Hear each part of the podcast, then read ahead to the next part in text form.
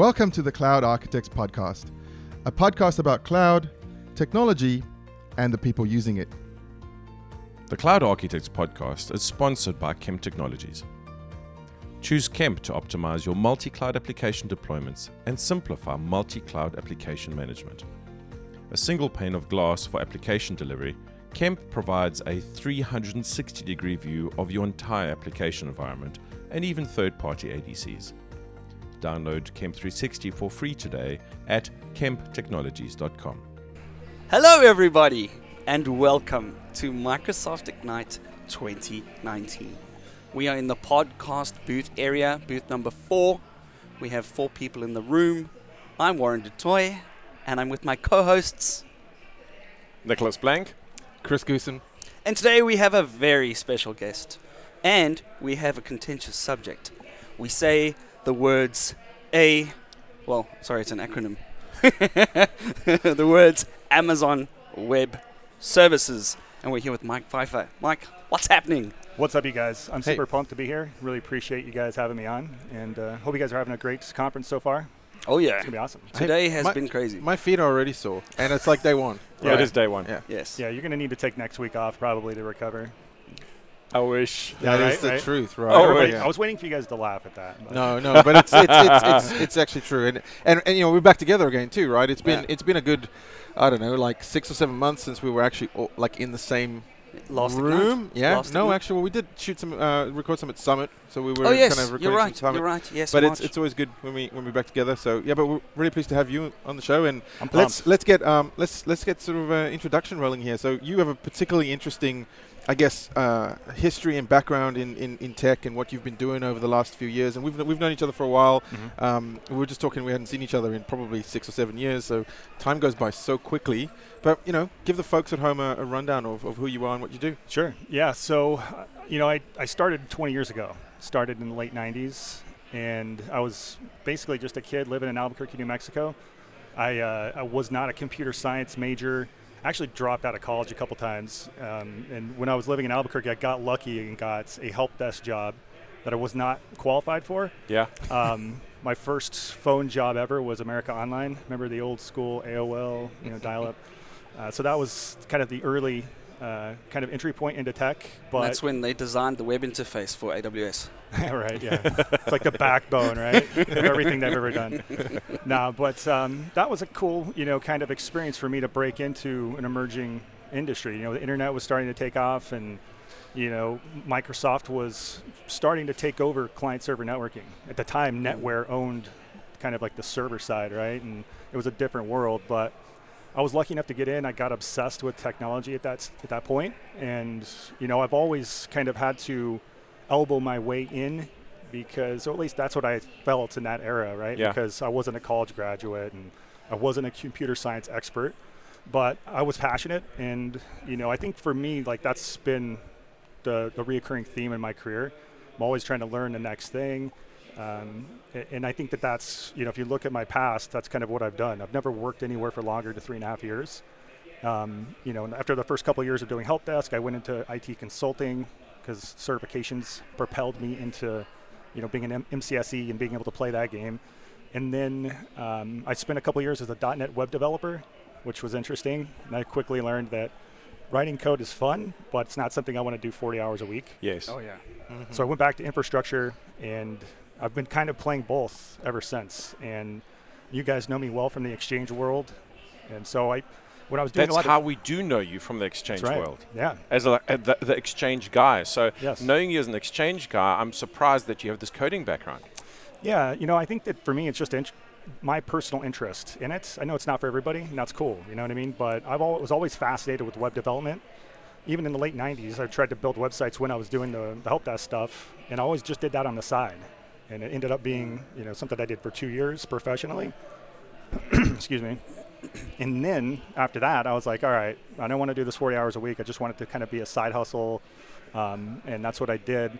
And so when I got back into infrastructure after doing a couple years of .NET web development in the very early days of .NET, like really like right after it came out, um, I noticed that every customer that I was working with had Exchange servers. Yeah. And I was like, huh, that's an interesting angle for me. And so I pushed the chips into the table, and I was like, this is what I'm going to focus on.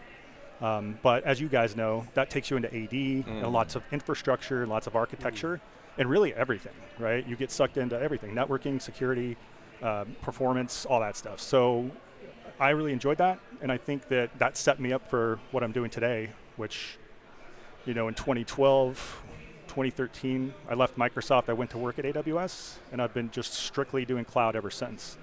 And it's been kind of like, you know, amplified my career another time. And so that's kind of my backstory. And today I run a company called cloudskills.io. I have a podcast of my own called cloudskills.fm. And, uh, you know, I'm just working with customers on Azure and AWS projects, hoping to add in some Google stuff next year. That was something I wanted to do this year, didn't happen. So that's kind of how I came up in the uh, industry, and that's what I'm working on today. Let me ask, where did the Amazon experience come from? Because you were traditionally a Microsoft guy, Yes. so was it customer demand or how did that happen? So it's, a, and I never told this story before, so I'm excited that you asked that because no one's, I've never gotten into it with anybody. But so there was a guy at AWS, his name was Ulf Shu, and he was a 20 year Microsoft veteran. He's like a principal program manager. He went over to AWS as a solutions architect. You know, this must have been 2011 or something. And he was just a regular SA, you know, helping people with cloud projects. But he started building solutions, white papers with a infrastructure template, package it all up, give it to the customers. That got really famous within the Amazon world. And he spent a couple years building a bunch more. And it became so popular that AWS was like, let's build a team to do this. Let's get a bunch of people, let's make a big effort, push this up. So my, he was Microsoft focused, right? So his, you know, Ulf's kind of thing was how do you run Windows Server on AWS? How do you run Microsoft SQL? How do you do SharePoint? How do you do Exchange? And he was the guy that was saying, here's how you do it, because he understood the AWS side. He was a real good Microsoft expert, and so he closed that gap. But what happened was once he got tapped on the shoulder to go up to the you know senior leadership at AWS, there was an opening, and so I took his job. We built a team, and that team is still going to this day. It's AWS Quick Start, Okay. and you know there's hundreds, or man, I don't know if it's hundreds, dozens, tons and tons of reference architectures of just common enterprise workloads. Everything's you know kind of packaged up real nice together. Good architectural guidance, some automation. It's just a nice solution, and so it's very much like uh, Azure Quick Start, uh, which I, I loved when they came out with that after we created AWS Quick Start because it's kind of validating that hey, we're doing something that people like. Yeah. Yeah. Um, but that that was my in, and I think for me, honestly, probably one of the biggest things going through the interview process was when the hiring manager saw that I'd written a PowerShell book, which was Exchange related, actually. He's like, "Man, you wrote a book on PowerShell." Um, and that wasn't just a free pass to get in because I don't know if you guys are aware of the Amazon interview style No. Mm-mm. it's pretty pretty hard. So it's like you know they do multiple phone screens, and then you have an interview loop, an all-day interview with like six, seven different people from different groups inside the company, and they beat you up pretty good and make sure you're culture fit. And if you're not, they send you packing. And I know lots of people that were qualified that didn't get in just because of that whole process. So you could be awesome and still not make it in because of lots of variables. Sometimes they're not just technical, right? So anyways, um, it's not easy to get in. So I got lucky, I think, having that experience. Maybe not lucky, but that was a good positioning play for me. You know, as a PowerShell expert, and they knew that they needed help with automation, mainly in the Microsoft space, and so that got me in the door. And then once I was in the door, you know, learned AWS um, and just started geeking out on it. So that's how I kind of transitioned out of Microsoft stuff. I mean, still do Microsoft stuff all the time, but that's how I got out of traditional Microsoft infrastructure, which I was doing 15 years before that, basically. You see, that's that's the word you're using there, and it's like tr- traditional, right? Yes. Yeah. So, we, I see this happening quite a bit. Is you've got these die-hard open source dudes that will only use AWS, Right. Okay. even though Microsoft is the number one open source contributor on the planet. Yes. They ignore this fact, and you've got this sort of cult, almost hippie following hmm behind AWS and what it stands for, even the names they use and those kinds of things, which guys are very, very attracted to. And because of that, they sort of won't sort of shift their mentality to the Microsoft way. Except Do you with find that it Visual works? Studio Code. right? They're all Yeah, on Visual Studio Exa- Code. so yeah, that's for cool. sure. Oh, really? No, no, no, for sure. I mean, code has taken over. But you know, it's, it's an know elect- Electron app, and you can run it in Linux, and Right. life is good. so it's more like a um, when you have your clients, and your clients are saying, "Look, we want a strategy of some sort, whether it's multi-cloud or not." How can you? How do you normally break that gap? How Mhm. do you normally get past that? How do you show them the Azure light or show them the AWS light? Because obviously, let's try to remain neutral.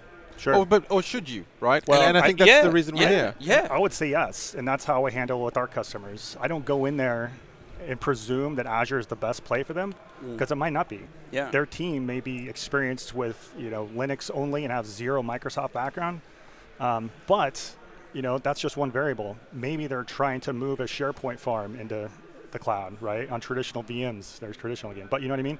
Maybe they're trying to take something from a Microsoft space that's a better fit in Azure. Maybe they're trying to do something very you know um, progressive with Active Directory and identity, right? And like obviously Azure is going to be a better play for that.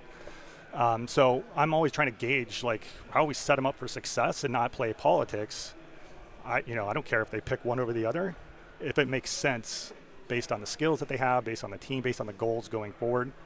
Um, I don't try to get religious about it, and I won't work with customers that are, you know, I, I, I generally don't have a problem with it. Mm. But if I had the customer push back on my recommendations that much, I'd be like, well, what are you hiring me for then?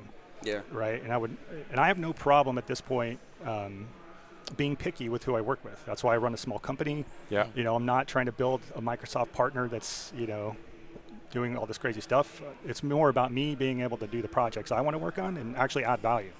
Uh, so for me, that's the the measuring stick: is does it make sense for the company? Can they even pull it off? Yeah. Uh, because just because I'm telling them what to do doesn't mean their team's going to be able to do it. That's a variable that you got to think about. So that's kind of how I try to gauge it. And what I've noticed is that, you know, people are kicking the tires a lot on both, oh yes. and then that helps them gain context and then make a decision. So I haven't had too many yet that are religious about it, but that's kind of how I handle it. And when there's a bias, that's how I kind. of, Those are the things that I kind of push against. So the question I, I have is, I mean, are there situations that make sense to have both, right? Because so, so the trend that I've seen with, with the customers I work with is um, there is a little bit of that religious, like, oh, well, we're a Microsoft shop, so we're going to go down the Azure path, or, you know, AWS, maybe they've, they've been doing it a little lo- longer Yeah. in terms of uh, cloud, cloud adoption. Um, but then there's also situations like mergers and acquisitions where you've bought a company that is now fully AWS and you're Mm. on Azure. Uh, you know, do you need to go and take all that stuff and just shift it, or is there are there scenarios where multi-cloud works or even makes sense for a customer, is it very largely dependent on what it is they're doing? I think it is. I think it's 100% dependent on what they're doing. I don't think multi-cloud just for the sake of it Mm. makes any sense. Like a risk mitigation exercise or even a commercial pressure exercise. And that's what I was going to go Right. with that, right? Is Correct. that Absolutely. I, have heard I've had customers say to me that we're exploring both options because we, we don't want to put all our eggs in one basket. or be But, locked but let's be honest, this is a very big basket, right? Yes, And yes. the basket has a lot of safeguards and some mitigations built into it. So, it, does that argument even make sense? Oh yeah. Yeah, I mean, the way I look at it is this. You know, it's it, it- you don't need to go multi-cloud until you've gotten good with one. Mhm. So if you're not good yet with the one, which most companies aren't Mhm. at this point, I don't know about you guys as customers, but none of the ones I work with are you know phenomenal at cloud. What does that mean to be good? Well, number one, not to overspend. Every customer that I go in and work with, you Mm. know, they need help, and that's totally makes sense. But they're all overspending, Mm-hmm. right? And so until you've got that figured out, don't go off and do another cloud. It's right? definitely a different mindset, right? Like even in in the pro- productivity a- arena, where you know historically you built an exchange server and you paid for the hardware that it was that it was living on, and, and you just spin up mailboxes as, as you Yes. want. You don't Yeah. care, right? So s- similarly, if you have this virtual environment or VMware infrastructure where you're just burning Yeah. VMs up all the time, eh, who cares? It's a VM, right? It's so but in true. the cloud, you can't do that because every time you do that, there's there's the dollars are just going shing shing. Yeah, you're hearing dollar signs. Exactly. Right? Yeah. I mean, it's it's so true. I, I remember the first company I ever helped set up VMware for. This is like 2007. They were all physical servers, right? And they push back against VMs. It's re- history repeating itself, right? We set up clusters of you know virtual machine or uh, vSphere clusters and all that stuff, right? Next thing you know, like 500 VMs for a place that has 500 employees, right? Yes. And Yep. so just to your point, like Yep. once you have that thing, you start spinning stuff up. Yep. But that's you know the cloud is the equalizer. Like you, you get caught immediately in the cloud. Yes. And so uh, you just overspend. So, you know, most customers that I've worked with are not operationally efficient yet at one cloud. And so until you are, going to a second one doesn't make sense because let's face it, there's not great management tools that kind of cover everything, right? Yes. And you kind of need to have some kind of system. I think it's too early Mm. for people like for 99% of businesses to be effective with multi-cloud. I mean, it's just maybe if you're like storing offsite backups of one and doing everything else in another one, you know, but like literally spanning an architecture across both clouds. I mean, Yes. I don't even know who like who would do that. Netflix maybe like Mm. most people aren't going to be able to pull it off at this stage based on the resources they have available to them. And so multi-cloud to me is like way too early of a conversation for most Mm. customers. Well, you mentioned the friction there is cost or cost management and operational management. Then let's assume we we're good. Let's assume you've got a traditional AWS customer, okay, and they kicked the tires on IaaS and they became more mature and followed a, a services model before infrastructure eventually. So we've got the whole app modernization story going, right? Why would they consider Azure? or why would a mature Azure customer consider Amazon? I love this question because you know, three years if you would have asked me this, I would have I would have said for sure like everybody should go to AWS if they're going to do production workloads, and I don't feel like that anymore.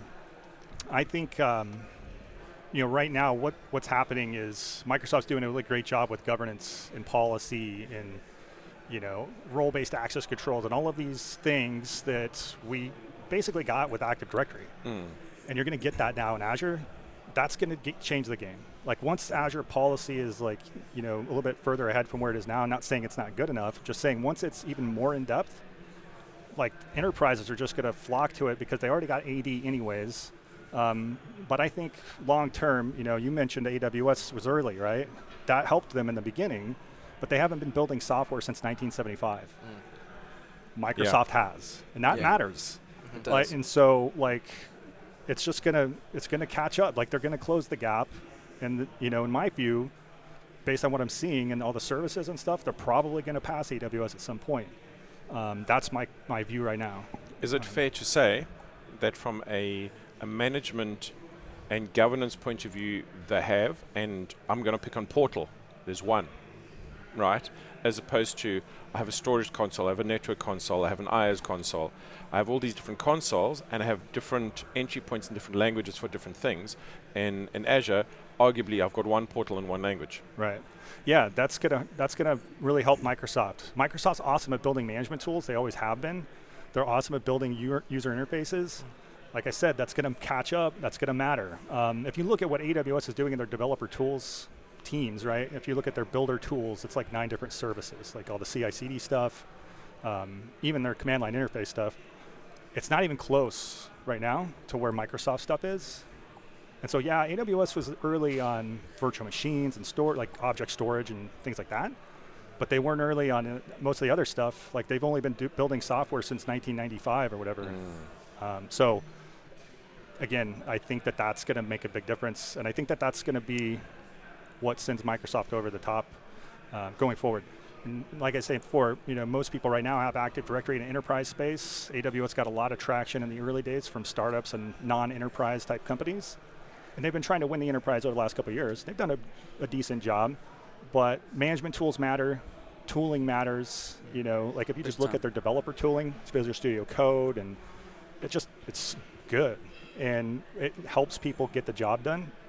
And having multiple consoles is one that is a is a definitely uh, you know pain and, point. and it's strange, right? Because when you think about the history of Amazon, okay, and you look back at Jeff Bezos and he said, I need you to make the least amount of clicks for somebody to purchase something. Mm. Okay. And the guys came back and they tried for, I think it was 12 months or whatever the, how the, whatever the story goes, and they got it down to 12. 12 clicks to get somebody out the door, credit card, the works. He said, no, it's not enough. One click. One click and you can buy something. Now you know, Amazon, you can. Hmm. One click and you've got it bought.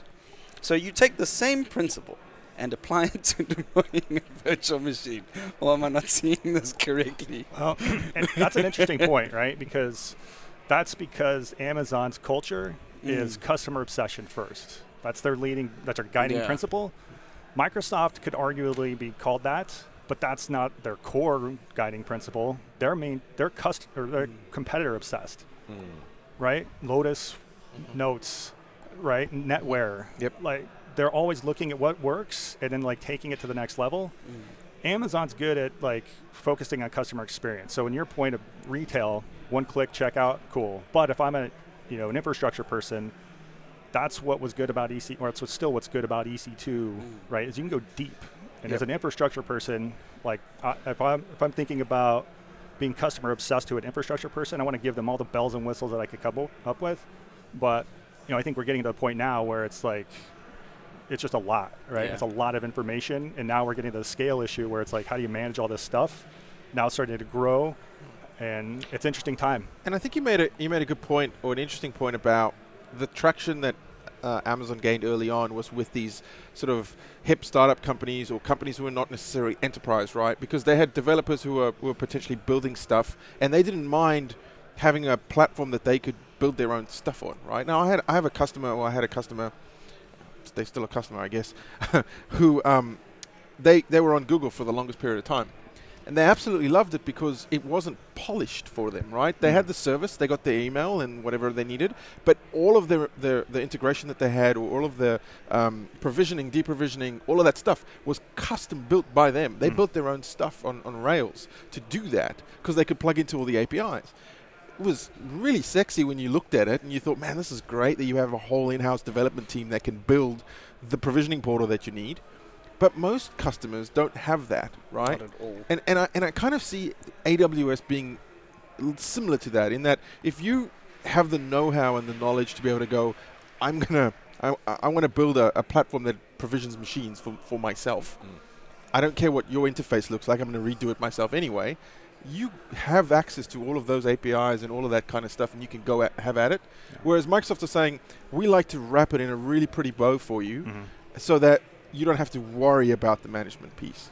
It's a good point. I mean, it's really true. I, I believe that uh, you know Amazon stuff is deep because of that purpose, right? They want to give those hardcore customers the tools and services they need, but it could be a huge hill to climb for most most enterprises, especially when they're not super experienced. Just define that for us. So we understand, for example, if we're looking at a virtual machine, I'm going to argue, and and Warren's going to correct me that if I'm going to look at what level of control I have, Mhm. once I go down to the resource template, there's not much I can't do, Mhm. right? So what do I lose in Azure versus E EC2? I think that we're getting to the point now where there's not much, right? Like there was a long time where there was a lot you could do in EC2. For a long time, there was a lot you could do in EC2 that you couldn't do in Azure Virtual Machines, but that's starting to change. Um, and so I've been impressed with what Microsoft's doing with virtual machines. Like they've added a lot of management capabilities and stuff like that. I think one place where they've closed the gap recently is like with the image marketplace and maybe the image capture process. So I got a lot of customers that still, I mean, we pretty much work on deployment automation. Yeah, I'm it still doing it wasn't very stuff. easy. It was definitely not easy, and I mean, it's still, you know, could use Yeah. some spit and polish. AWS is experience for that, that's just one small place where EC2 is really slick. The ability to like create copies of your virtual machine or create images, Mm. copy those images around easily the different regions and stuff. There's things like that, like you know, under the hood that are really good. And Microsoft will get there. Um, so I would say right now there's not a huge there's not a huge thing for me. Um, I think there's a big difference where I would say, oh, EC2 is so much better over here. You know, auto scaling in EC2 is pretty slick because it's been around so long. It works really well. It's fast, um, and I, so I think you know if you're thinking about auto scaling virtual machines, probably right now, AWS uh, auto scaling in EC2 is probably a little bit more mature than virtual machine scale sets in Azure. But I don't think it, you know, I don't think it's going to be long um, before Microsoft is competing in, in every single category in virtual machines just as good as EC2. I mean, there's not that big a difference at this point. But then I guess if you think about, we can always turn it around. Okay, so take your question, and flip it around. So you can go deeper into EC2. You have more customization on specific pieces. However, that also leaves more opportunity for mistake. Yeah. Right. So, let's say provisioning a virtual network of some sort, let's say in Azure. Azure's going to say to you, we're locking this stuff down for a reason. There's Yes. something that you can't get to because of XYZ. Mhm. So, Amazon, okay, would Amazon do the same thing based on that principle? So, the idea is Microsoft's giving you guardrails so that you don't have a problem later on. I mean, ideally, your your um, security, your edge now lies with identity. I mean, in some way, shape, or form, it's identity. You know, your databases are on the cloud; they are publicly accessible, and so the person then becomes your edge, the person who's consuming your product. Okay, and the old traditional firewall, port blocking, whatever the be. And so, from an Amazon perspective, how do you maintain that identity um, as opposed to in Azure when you, you know exactly what that identity is? That identity is uniform across the grid. I'm going to argue that the, the, the killer application for Azure is Azure AD. Yes. Yeah. I mean, it's it is the ultimate like upper hand Yeah. that Microsoft has right now. Yeah. Hundred percent. And compliance wise, I mean, like, I don't know how many certifications uh, uh, Amazon does. Amazon's got tons and tons Oh, of, really? of compliance certifications Yeah. that do really good there. Um, you know, but I think I think what Nicolas was saying is spot on. I mean, Azure AD, that's a big difference. Mm. Azure policy is going to be a big difference. Like, imagine 18 months from now, what you're going to be able to do with Azure policy that you Mm. won't be able to do at all Yeah, in AWS. That's going to matter big time. But you're seeing it already.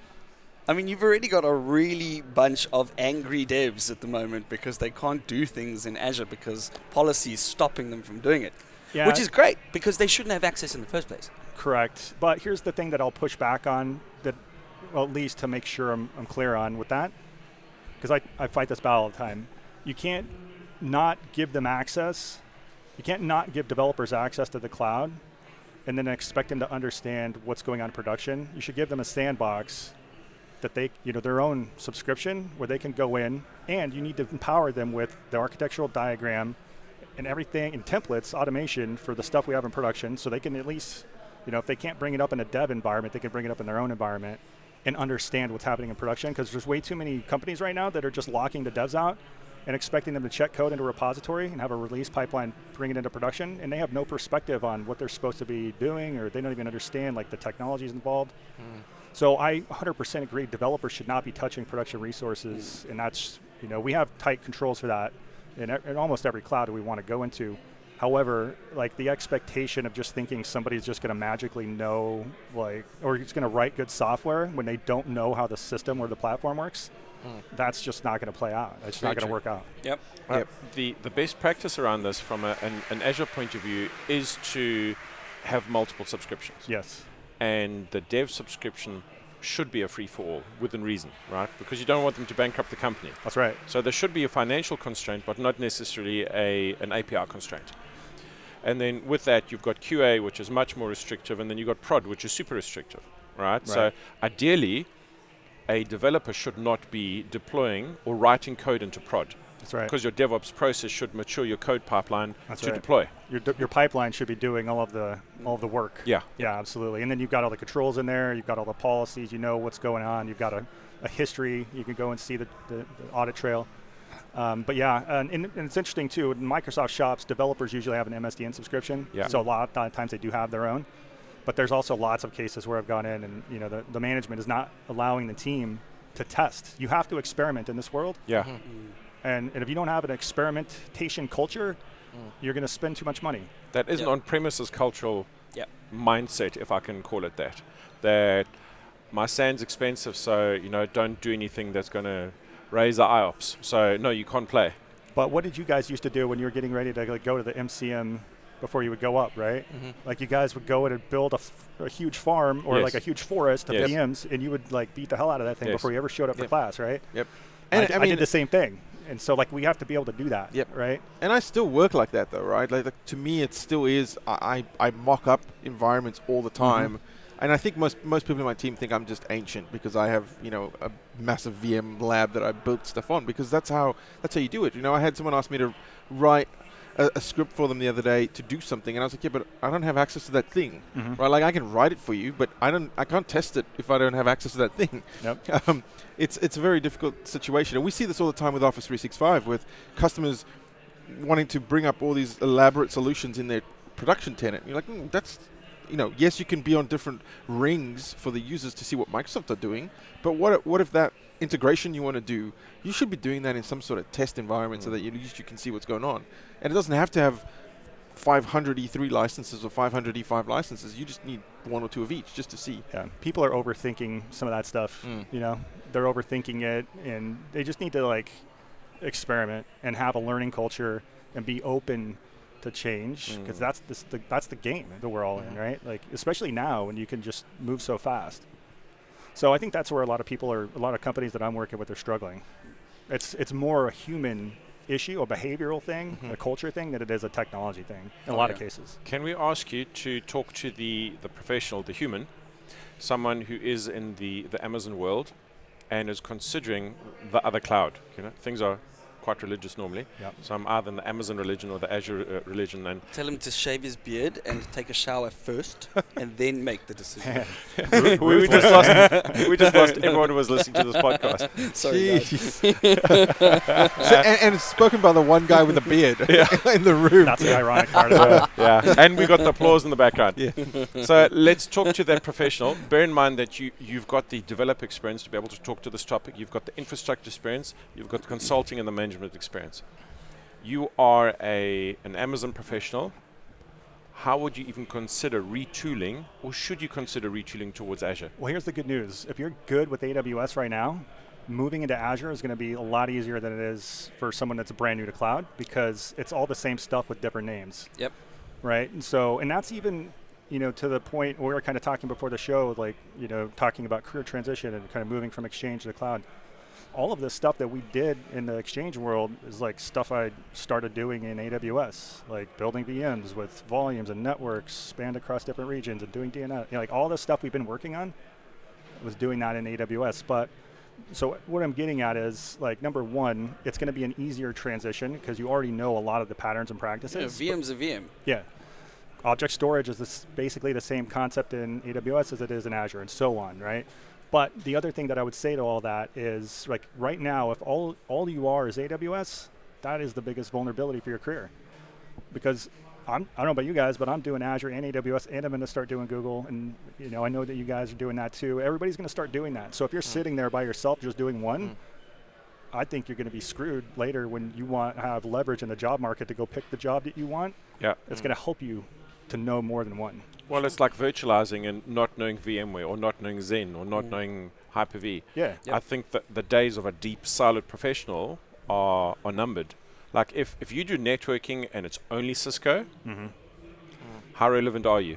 It's so true. I have a buddy that's a CCIE, a longtime IT guy like us, you know, a couple decades, and he's like, dude, I'm becoming a. He's still doing the tech stuff, and he's like, man, they're turning me into a software engineer. Well, like I'm learning. Python, and yeah, Yep. Yep. And so, yeah, to your point, like Mm. that's the direction this is going.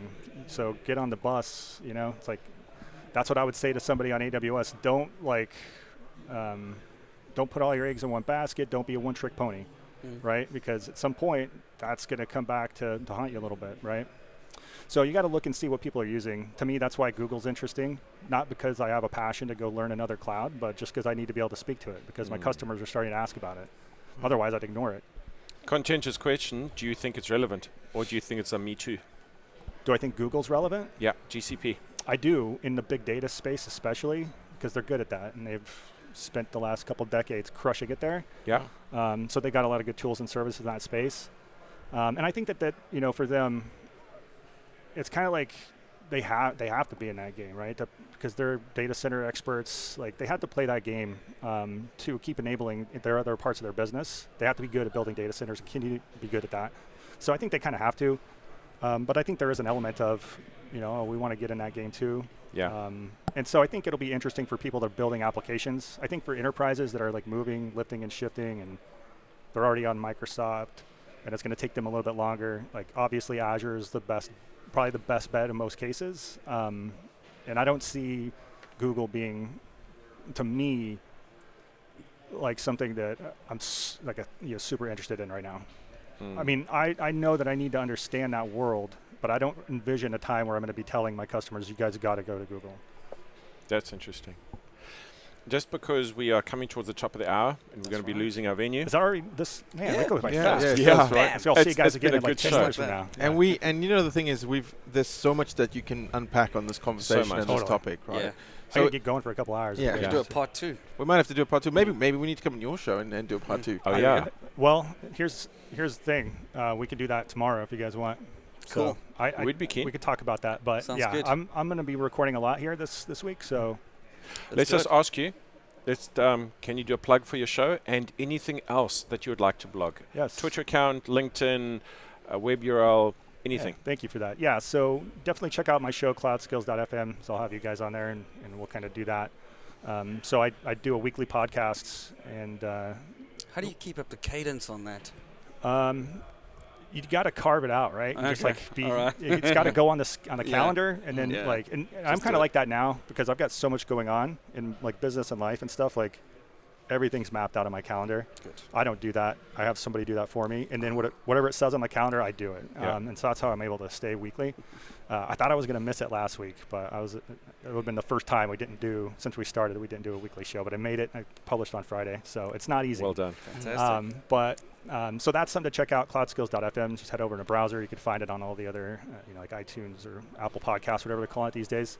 Um, Cloudskills.io is my company. So we're 50% training, 50% consulting, um, and you know, by the time you guys are listening to this, there'll probably be something new uh, coming out that we have. So we've been running some immersive programs over the last year or so. Um, last year we did one where it was like a six-week program. Uh, it was really inspired by Micro- Microsoft Certified Masters, right? Yes. And so, you know, we basically, except for going to Redmond Mhm. and then getting your ass kicked for three weeks straight, right? cool. um, so it's more like jump on a Zoom call once a week for four hours, Wow. and then um, and, and then so it's cool. And then what happened is a few of those people in that program ended up co-authoring a book with Tim Warner and I. So we've got a book, uh, AZ300 book coming out, Microsoft Press book coming out this month.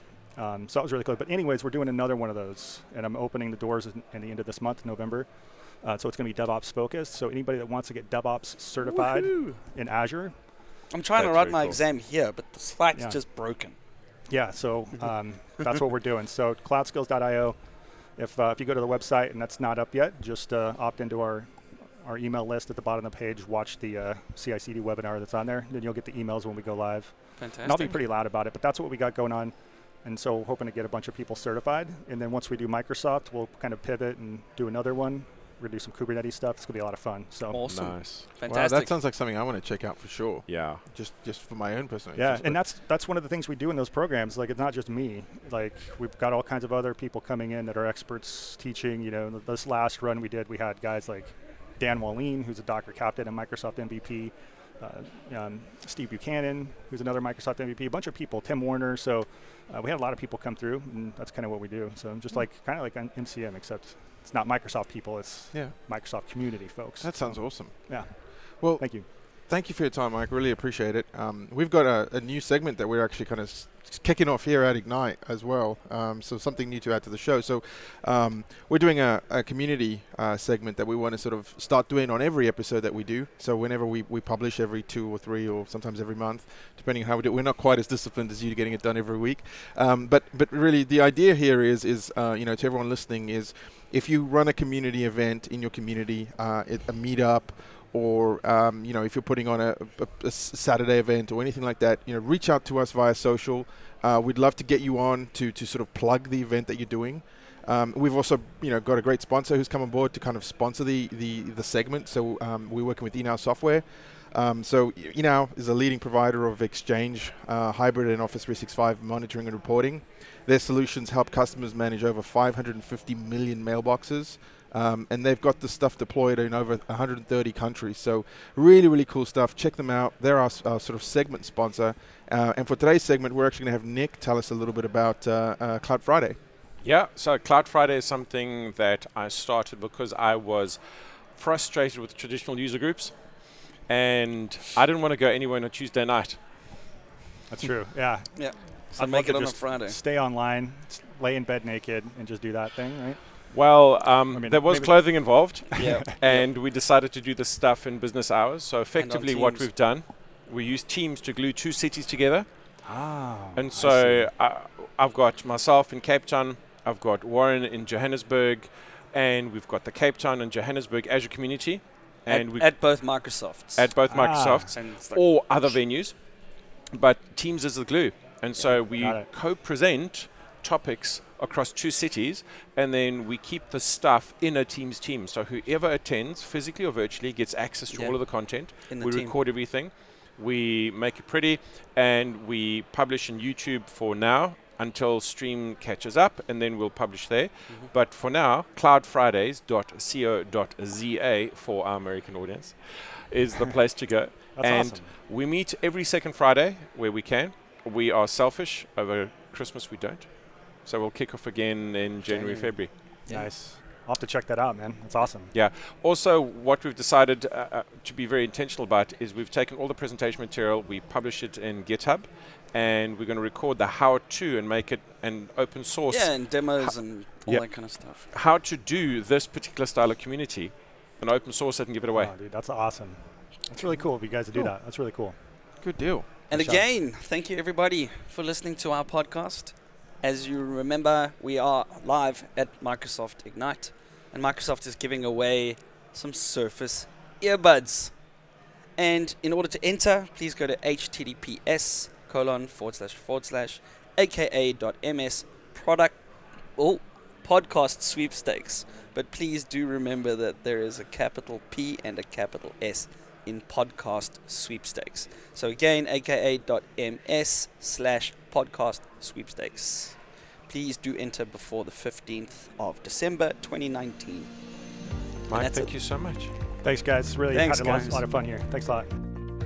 Hey everyone, before you go, we just wanted to say thank you for listening. We really enjoy putting this podcast together for you every two weeks.